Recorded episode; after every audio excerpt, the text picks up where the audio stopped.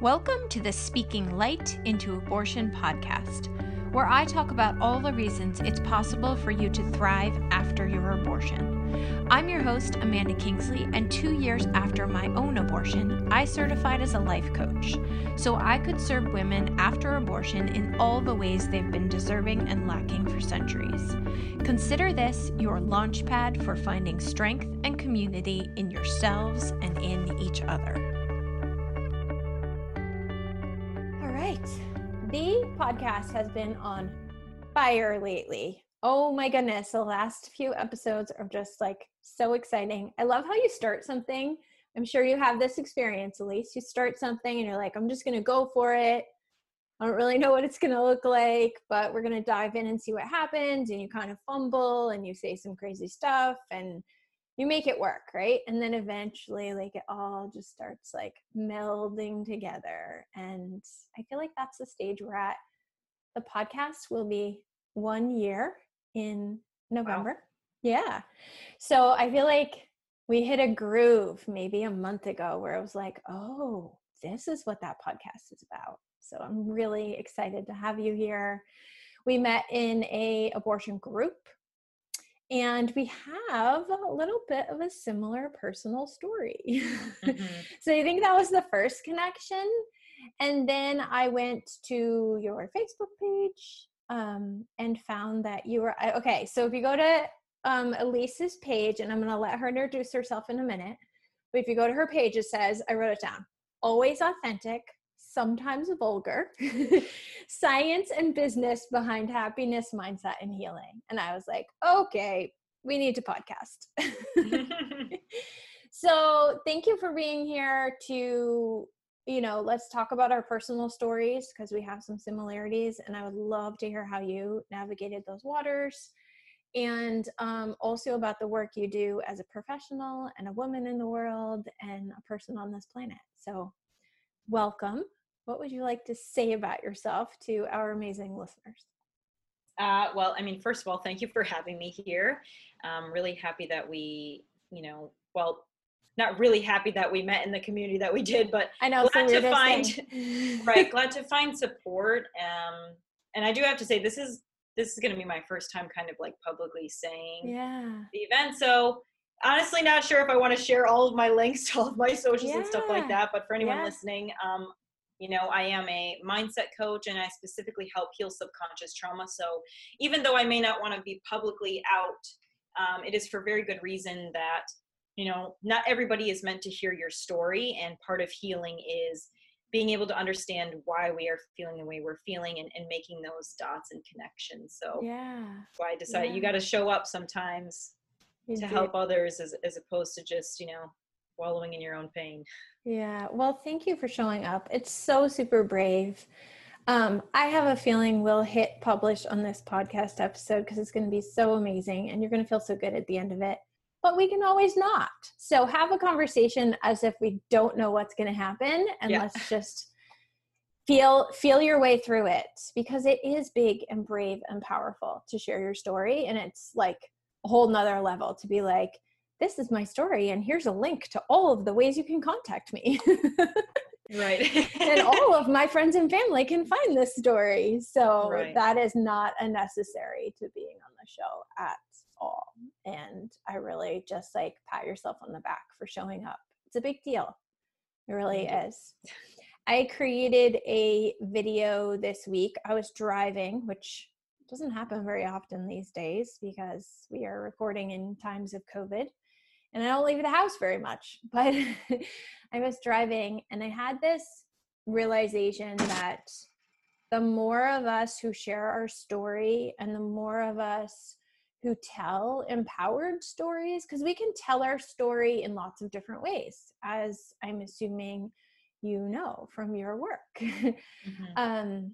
We can tell our story a lot of different ways. And the more we talk about it and the more we find power in it, the less the generations ahead of us are going to have to do that. Right. And so you getting on here, like I actually had this visual right before we got on of this, like I always think of stigma as kind of a wall, like a brick wall. Right.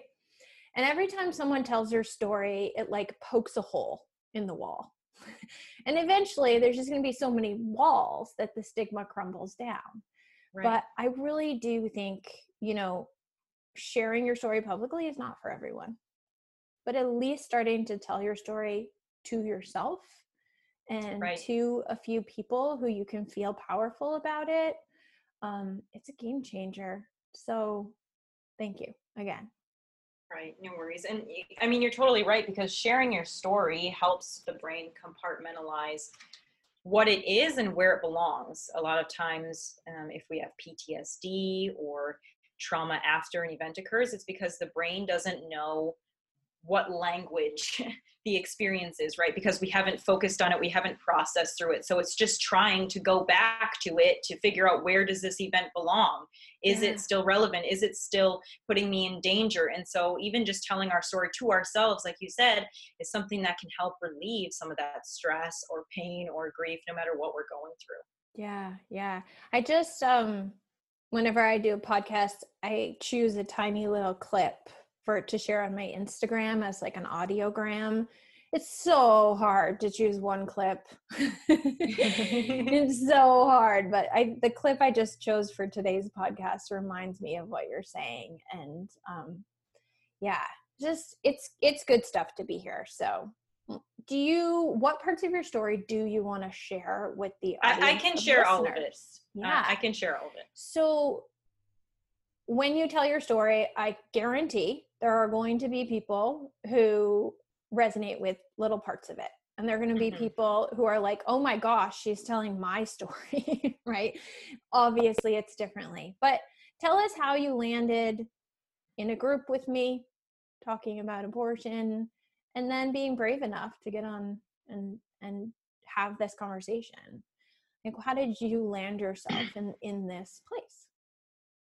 Well, I mean, I landed on the group due to advice. I do have a therapist. I actually started having like bad dreams and flashbacks about the event.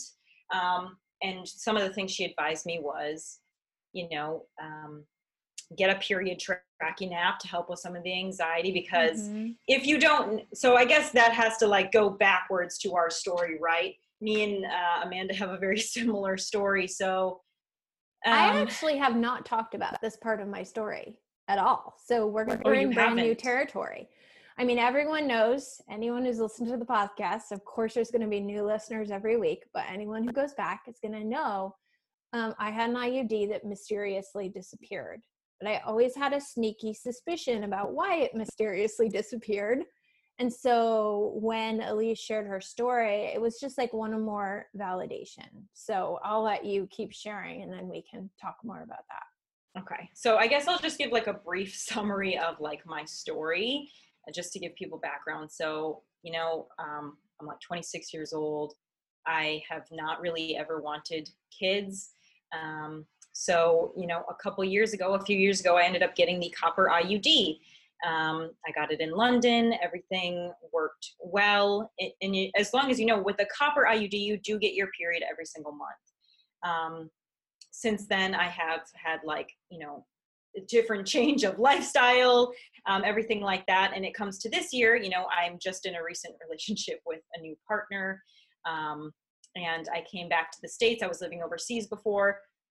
And I wasn't thinking about my birth control because it had been working for me perfectly for 2 years up until this point. And I started being, very eco-friendly, getting into like saving the planet. And I started using the menstrual cup and I thought, how perfect, because I won't have to go to different countries and look for tampons or whatever. Yeah.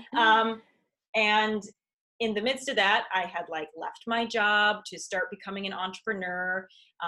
And then COVID hit. So on top of all of these things, we're in the very beginning of quarantine. And me and my partner are kind of fighting. Little did I know, because I was pregnant. Yeah. And I decided to take a test because I was like, this is so weird. I haven't gotten my period. And my period's always kind of been irregular, but I was like, my boobs are getting very big. I don't understand this. I have small boobs. I don't get it. And I was like, maybe we should take one just in case. But my worst fear was always to get pregnant. And I thought I had taken care of that fear by, you know, the copper IUD has a 99.9%. And when I saw that it was positive, I, you know, it was terrible because it's a choice that I thought I would never had to face. And when I got to the Planned Parenthood, because my immediate first step was like, I need an abortion. Like I had thought about this, you know, cause it was my fear. And even my partner had said, you know, like, you know, is this something that you still want to do? He was on board with like making it work. But at that point, like he didn't have a job either. So like, just looking at this decision is like, neither of us had jobs or steady income. I had some clients, we're in the middle of a quarantine, like just no sense of security or stability or anything. And going to the Planned Parenthood, they go, oh, your IUD is moved. Do you by chance use Diva Cup? And at that point, it just felt so terrible because I was like, I tried to do something like for the planet. It just felt so terrible because I didn't know that it could cause that. And I wish there had been a warning on the box of the cup, of a menstrual cup. There's not a warning. I was going to ask you that. I always had this suspicion. It was like the only thing I could imagine was the fact that they said it to me in the thing was that other people. And so there are actually other cases because I looked into that point at suing the company because there wasn't any reason why I should have had to go through that situation or why you should have had to go through that situation. I never wanted to be a person to, you know, abort my own child because I never wanted to be a person who had to have one, you know, and that's why I took the steps and I felt so betrayed. Yeah. And the emotional damage that causes. And the fact is like, it's not just like 1, 2, and you're done. Like you have to wait weeks until you can try new birth control again. You have to pay for a new birth control. And the fact is that in the States, birth control is not readily available for everybody at prices they can afford, right? So now I'm faced with no job, no health insurance. And now I can't get the copper IUD again because the copper IUD is $1,200, but it has no hormones. And they offer you a hormonal birth control for $75. So now I'm forced to have this birth control that is fucking with my hormones. And it just felt like so unfair. And I know I'm kind of like getting these emotions out, but I mean, this is, you're telling me stuff that I don't know though. Like, I mean, sometimes I beat myself up because I'm like, you should know all this. You should know all this. But like, it's not no way. My world is like, let's talk about mental health afterwards. So these are such important conversations to have. Like just that number, like that someone who doesn't want to put hormones in their body, but also doesn't want to get pregnant, a $1,200 IUD, like mine was covered by insurance. It was put in by my OB. Actually, she did not ask me about the cup. So I'm wondering if Planned Parenthood just sees that happen more. So they knew the connection. I'm sure they do. Like, but it's crazy. I mean, this is what we're looking at is like the case with women in so many places is not like, it's choosing the lesser of two evils, right? It's like, there is not a good decision here. Like there is not the ideal situation, which maybe is just the condition of being human, but it just feels so stacked against us that you have to face that choice, right? First of all, you're betrayed by this thing that you didn't feel it was fully disclosed to you. Right. And then after that, like to protect yourself again, you're faced with a whole new host of challenges. And this is the reality of being a woman, especially in our country. Right. Yeah. And like you said, in our country, so obviously a lot of other countries even have less options, you know, so I can't get into all that because I don't know the details. I know that I'm lucky to even have these options. However, it is like just with this situation, because I don't want to invalidate anybody's pain, including my own, because that's how you have to kind of get over, you know, your own grief, but you know, made also exasperated by the fact that the quarantine was going on and my partner couldn't come up with me. So I had to do all of this alone. And, you know, that is, so it's just like on top of like having to make this choice and, you know, the system, like, I mean, it's not like I'm like support abortion. Like we have to, you know, like get rid of all of our mistakes. I think it's a hard choice that you have to make. I don't think anybody ever feels good about it, you know, but I'm happy that we get that choice, but the system also does make it hard for you to do it. They, you know, it's like, you know, and the questions that you have to go through, like, you know, do you want to see the baby? Do you want to know if there's more than one? And it's like, it's very hard, you know? But, you know, it's like. Yeah, and you're really not alone too. I think we're going to see more and more of this, of people who face this decision in COVID, in a pandemic, in a quarantine, and these added layers of, you know, complication. It's just like, I like to use the word complex. It's just like very complex. It's just so many layers. And for you to face all those layers on top in a world that I remember when so my abortion was now 3+ years ago. And I remember feeling like nothing in the world made sense to me. Like the world had just literally been turned upside down. I was so utterly confused by being human, being a woman. And so now you have that, which I experienced in a typical year, not 2020, on top of this year in which so many of us literally feel like our worlds have been turned upside down and inside out and nothing makes sense. And we're reevaluating like everything. And so I really, really extra appreciate you being here for all the women who are going to listen to this and who face the same situation, of really looking at their lives and saying, like, in your case, not only did I never, like, I really didn't want a baby, but I think there are women too who are like, well, I might have kept it if it weren't a pandemic. Right. Like, we didn't know the state of which we were going to be in, you know? And like, so getting into like the mentality of like my choice, and everybody's choice is personal, individual, like no judgment. It was just like, for me, I didn't want children. And one of the main reasons I didn't is because me growing up, I had a very dysfunctional family, and I didn't feel like my mom was ever there, mentally or physically. She just wasn't capable. She didn't have the tools to heal her own trauma. And for me, knowing I didn't want children, I did not want to bring a child up, even to have a glimpse of what that life could be like, because I knew the pain that I went through. And for me to feel like my child might catch some of my resentment, or the fact that I hadn't achieved all I wanted to, you know, if maybe things would have been different if I had done the things, or if I was financially stable in my business, or, you know, but for a child to have to live through that, I didn't want to recreate that cycle. I just couldn't do it. And even if I thought like, okay, I don't want to do that, but I want to do like adoption, I couldn't carry the pregnancy because I was so nauseous every single day. I couldn't get out of bed.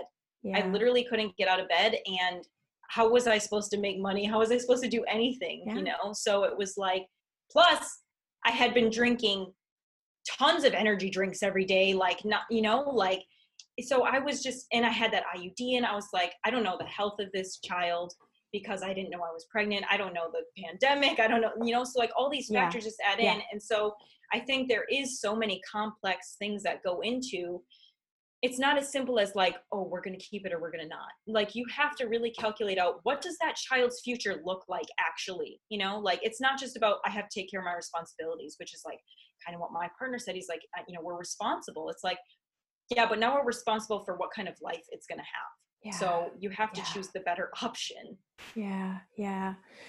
Oh, it's, I just can't stress enough how important it is to put these stories out there, because the people making the laws, the people standing in front of the clinics protesting, they're not listening to these stories, right? They're not understanding the layers of decision-making happening, and thinking that we're just out there to like murder all these babies. Like, it's so there's such a massive disconnect in what we are actually experiencing and what the world is seeing. And I just think so many people are going to relate to your story. What was the healing like for you? So here you are, you're like, was it a blessing that you were in quarantine and kind of just like home doing your own thing? Or was it harder because you weren't distracted and like out in the world? What was that like for you? I mean, I can't really say for certain how different it would have been had it not been quarantined. I do know that I was grateful I didn't have very many clients at the time, because I was just so nauseous and whatnot. But I'm going to say that at first, you know, I did try to distract myself in any way I could, as in like, just not think about it, because you know, you're all going to have your own reactions to trauma. And for mine, it's always kind of running away and shutting down. And sometimes that's healthy for you at first, just so you can allow some time to pass. So for me, it was all about focused on like fixing the relationship that I had with my partner. And getting back in a good place at home, trying to be positive because there was such a negative energy. There was such a painful energy, and we really needed to find a connect with each other so that we could just build up our lives again. And plus, like, you know, doing things for yourself, self-care, therapy. You need to be able to find a trusted person to talk to. If you're not able to talk about it, you won't be able to process in a healthy way, usually. Yeah. There's so many people whose relationships really, really struggle after a decision like this. Do you have any, and I don't know how your relationship ended, although you did say something at the beginning of the call about a partner. So do you have tools? Do you have ideas? Do you have tips? Do you have things that people can try when they're in that rocky stage of like, along with everything else getting turned upside down, my relationship was also turned inside out. And now I have to learn how to be with this person again after making this gigantic decision. Right. So, I mean, for me, like, first of all, discussing before anything like this happens, kind of like making sure you're always on the same page with your partner. So like beforehand, they had already known that I didn't want children. So kind of when it came up to that point, like, oh, you know, I'm pregnant, and them already knowing that I did not want children, I think it kind of made them already on the same page with like what I wanted to do, right? Yeah. And making sure they're on the same page, because if they want children and you don't, you're already not a good fit. Yeah. All right. That's just a precursor. But during times of healing, okay, you've made this decision. Now you really have to communicate. How do you process? How do you want to process things going forward? Like, you know, do you heal from talking about it, or do you not heal from talking about it? Like, you know, can we set up a time where we can just have a safe space to brain dump how this has affected us, you know, and making that connection and not reacting personally to what your partner has to say, actively listening. And then, you know, giving them that space so they can give you that space, and letting each other cry and letting each other be angry. You will go through different stages, but making sure you communicate and let them process the way that they, need to process. Yeah. Because they don't always, you know, process in the same way. He's very quiet, and I'm very outspoken. I cry a lot. He's like, now I do. Before I held everything in. Now it's like years of like grief and stuff I'm just getting out. But now I let it out and I express it. And after I'm able to express it, I'm okay, you know, but sometimes other people just need it to not talk about it. So it's getting on the same page with how you heal and understanding where they might be coming from, even though they didn't go through the same experience, is really important. Yeah. Can you look back now, and it's totally okay if you can't, but can you look back now and see how some of this happened for you? Like, have you found meaning in it? That, like, what does that question feel like to you? I have tried to think about that from like the very start. I don't think or know if I found the right answers yet. I think it gave me a whole different perspective on life, because it's never a position I thought I would be in. So I think it gave me a different perspective on like motherhood in general, and exactly what it means. So it helped me connect with grief on a different level, and it did help me be able to connect with my partner on a deeper level, because you know, going through that experience, I don't know if you can't, and being able to go through that experience and continue forward, I think is really, really strong sign of a relationship. But I don't know if that was a solid answer. Well, I see those threads. You know, if I had I've known you for what, 40 minutes or something. But if I had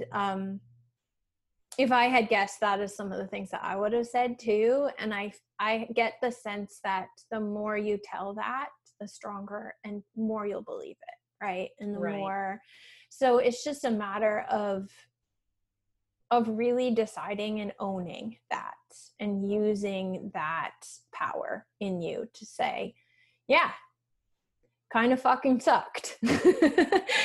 And here's some things I learned from it. And I think that story alone will strengthen in you the more that you tell it.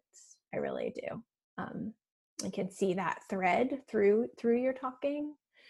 So it is interesting and powerful work. And I think that all of this is going to make you a stronger entrepreneur. It's going to make you a stronger person. It's going to give you even more room to connect with people and help them heal in the way that you do.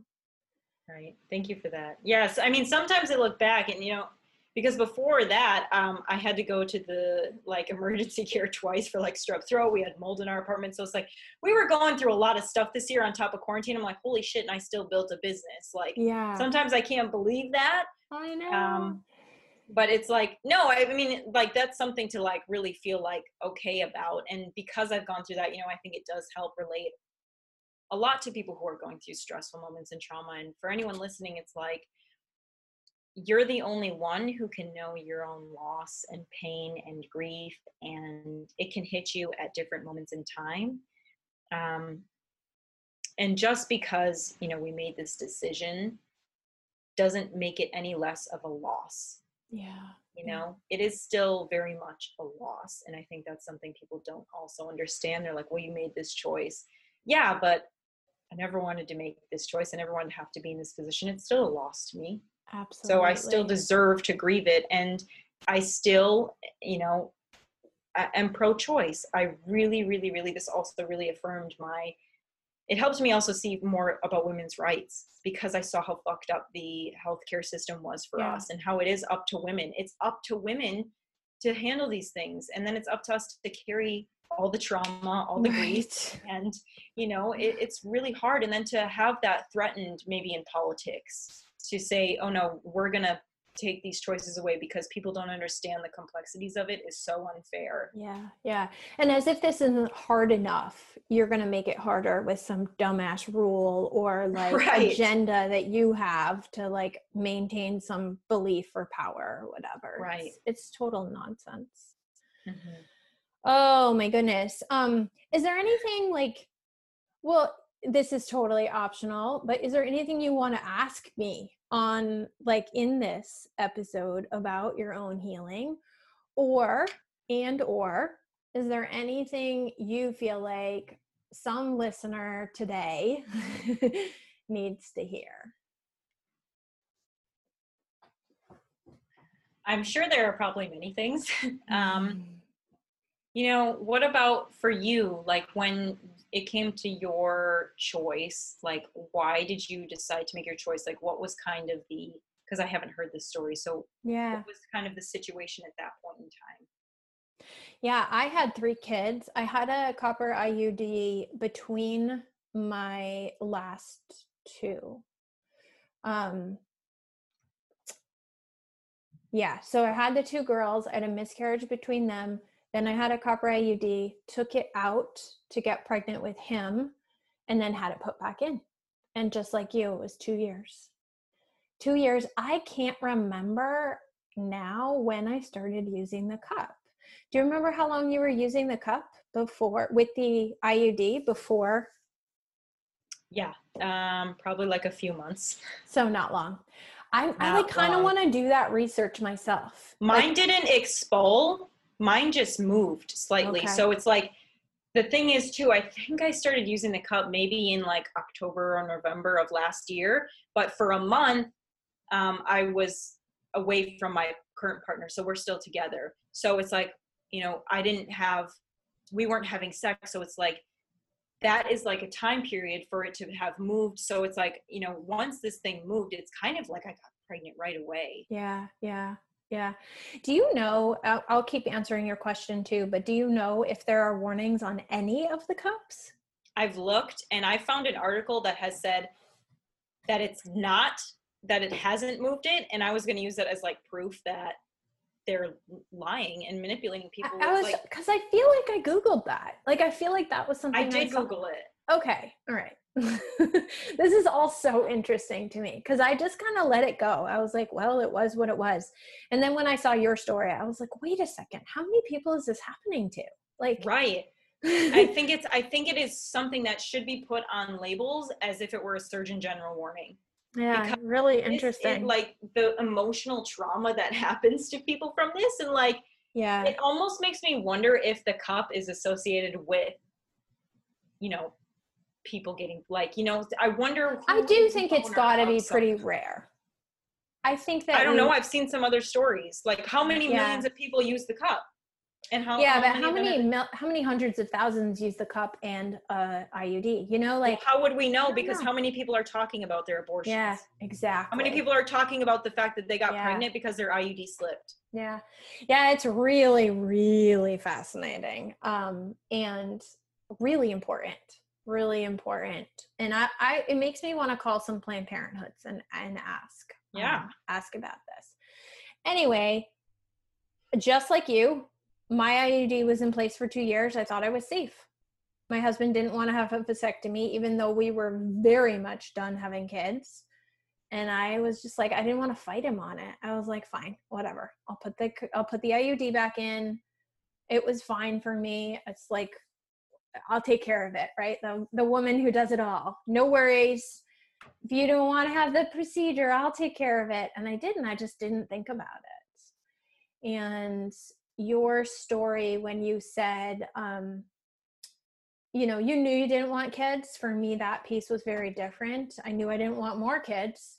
But I also was at a place in my business where I was like, I am just figuring this shit out. Like, right. It's not easy to become an entrepreneur. And I was doing different work at the time, but I had really like just found my voice and my freedom and my power as a woman in the world and a mother of three, and really just like discovering who I was and what it meant to start contributing to the family financially and to become the person I was supposed to be through entrepreneurship. And so I couldn't fathom going back into the baby cave. I couldn't imagine what it would be like to raise a fourth child. Like it was just, I knew exactly what I was getting into, and there was no way. Like the way you said, you know, I knew what it was to be raised by a dysfunctional mother. I'm not saying I would have become a dysfunctional mother, but I knew exactly how hard it was. And I knew how hard it was going to be on my marriage. I knew how hard it was going to be on my existing kids. And I just felt like, you know, in so many ways we've won the lottery. Like we have 3 healthy kids. We have a healthy marriage. Like why would we sacrifice all that right now when we know we didn't want it? So yeah, I think there's a lot of similar threads, and I just... yeah, I wanted to go be a woman in the world with a voice that made a difference and served a purpose and grew into like the next layer of myself beyond motherhood. And so, yeah, like you, it was very much a lifestyle decision for me. Like that's just not what I want. And you brought up something that is like going to be so controversial if there's any like men listening, but it's like, the lack of option for men's birth control, you know, being only like condoms and vasectomies, and they're, you know, not wanting to do that, because I had said that also, like, you know, would you see this as an option? Because it's reversible, right? Absolutely. And like, no way, because I'm not going to get like a surgery done, which is understandable, but it just brings up the fact that like, why is it up to the woman? Why can there not be new, you know, ways for men to also have that and contribute? And it's just, it's so shitty, because it's like, well, then I have no other option. If I don't want to get pregnant, you know, then I have to have this in my body. And now it's like, for me, it's like every month, like I have to basically deal with the emotional repercussions, because having this hormonal birth control does affect my emotions. Yeah. I didn't think that it would, but it does. Mm-hmm. And it's scary to think that I'm not in control. But you know, there's a trade-off. If you're going to put something in your body to stop one process, your body's going to try to make up for it in other ways, right? So there's just a lot of improvement and a lot more support that can go into these things. And I don't think it should be all like for or against abortion. Why don't we put things into like more like an Eastern medicine way, preventative? Why are we always so focused on, you know, taking care of it when the problem's already too far? Yeah, I mean, this conversation about birth control and men and women's responsibility, again, gigantic. Right. And there's so much disproportioned responsibility. And, right. and it's not just physical. I think when we're making those choices, like even when I was making that choice, I was like, fine, I'll just deal with the right. heavy periods. I'll deal with having this piece of metal in my body. I'll deal with it. Thinking at that time that it was really just a physical thing I was sacrificing. Never right. imagining in a million years. I mean, I had 4 planned pregnancies before that. Like, I'd never had an unplanned pregnancy. So never imagining the mental sacrifice I was making by taking on the birth control again, right? And it's just another place of deep inequality between our responsibilities in the world. Right. And I don't think it's on purpose. I think it's just because lack of experience and understanding, mm-hmm. like you said, like, men don't have periods. They don't understand what it's like to have that emotional takeover every single month, to have to buy, you know, like the extra expense that it is just to be a woman, to have to buy pads and tampons and, you know, replace underwear when it's an accident. And like I know. The expense of birth control, if you use pills, it's like $30 every month. And, you know, the IUD, $1,200 or $75, whatever it is, it's a cost of that, plus the cost of the effects it has on your body, plus the cost of like, you know, what it is to even be pregnant if you want to have a child, the nausea, the expansion of your body, like the things that you're undergoing. It's just like, so to easily just be like, I'm never doing that. It's just like, it's such a derogatory remark of like what we have to kind of go through without having asked for it. Yeah. So it's like, I wish that there could be a place where we could just really expand upon inviting these conversations in a healthy manner of like, we understand where you're coming from, but we need you to understand where we're coming from too. It's not as easy as that. Yeah. I remember, so I now have teenage daughters, and my oldest daughter, when she started thinking about birth control, she took home all the pamphlets from the OB and she laid them out on her floor, and she like highlighted all the side effects. And she basically picked like the less of all the evils. And I had done that, right? Like I had done that I was on the pill for 10 years, but watching her do it, I just remember being so angry. Like as her mom, I was like, this is so fucked up that these are your choices. Like just really crazy. So yeah, it's a gigantic conversation. It needs to be had, but not by me. Right. Well, sorry. Another thing that like, I just have to add this in. The only reason that I even got birth control the first time was because my previous partner, after being together for like a few weeks, goes, oh, so we should talk about getting you on birth control. And I was like, what? And at that point in time, like I had never actually used birth control because I had remained abstinent for like 5 years. And so from like high school to like 23 years old, I hadn't had any sex at all. I was abstinent. Yeah. And for me, I was thinking, okay, condoms are like the birth control. So I hadn't even really known about any of my options. Yeah. I didn't know the processes. And this just shows how like uninformed we are, because like if you do enter upon my social medias, I talk about uncomfortable things like how we don't talk about sex enough, and how the fact that sex is so shameful creates this, you know, unsafe space for us to talk about these options. And so it's just so important. Like you said, I'm so grateful that you have this podcast, because it opens up a space for us to talk about the things that need to be talked about, that are painful and uncomfortable, so that we can help the next generation of people suffer less. Yeah. Yeah. And I think we just did. This conversation just did that, and it ripples out, and people will listen for many, many years. I'm positive of that. So hopefully we inspired someone to go do lots more research on the things that we're not focusing on. Right. Anything else you want to share before we wrap up here? I don't know, just thank you for what does it feel like to have just told your story in this way? Like, what are you feeling right now? I mean, it feels less good to tell my story than it does to get fired up about all of the little intricacies that go into having to make that decision. And just around that, like about the birth control, about the, side effects mentally and physically, and how other people should be able to know their options, and about the menstrual cup, how like, despite how small of a chance it is, there should be a warning regardless, so people can avoid. Yeah. I think it's good too for us to remember, because sometimes we get past our experience and we start to look back at it with a different lens.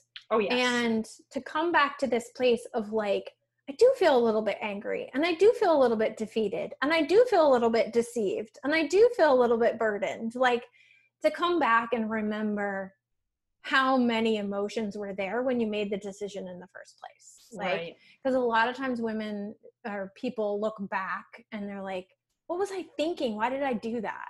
Well, you were experiencing all those things at that time. And it is really important to go back and revisit that and say, yeah, there was a lot going on, and there still is a lot going on. So it's a lot easier to look back and think, I should have done this, or I could have done that. But really, there was a whole lot of emotion and a whole lot of complexity when you made your decision. Yeah. I think the one takeaway from that is definitely we do the best we can with what we know, and we'll do better next time. So any decision that you've ever made, you're just doing the best you can with what you know, and you can't blame yourself for that. Yeah. Yeah. Well, thank you so much. It's just been a really important conversation, and I'm excited to put it out in the world and to see you keep growing, because you know what? It's been a really crappy 2020 for a lot of people. So the fact that you're growing a business, high five. High five. I feel like my business really took off in 2020 as well. When the pandemic first happened and I suddenly had 3 kids at home, and I was used to like 3 kids in school, growing and building a business, I was like, there's no way, it's over, forget it. I'm just throwing in the towel. And then it took some time, and it's really been a blessing for my business. So yeah, I appreciate that. And I'm excited that you have the same story. In a really batshit crazy year, something good happened. Yeah, absolutely. So go keep building yourself and helping people the way that you do. Thank you so much. Thank you for having me here. Thank you. Thanks for listening. And as always, please consider sharing, rating, and reviewing this podcast.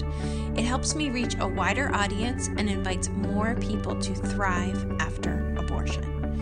If you're someone who chose abortion and find yourself struggling, hiding, or wishing you could move beyond your experience, head over to my website and book a free call. We'll talk about how you can start living the life you made your choice for.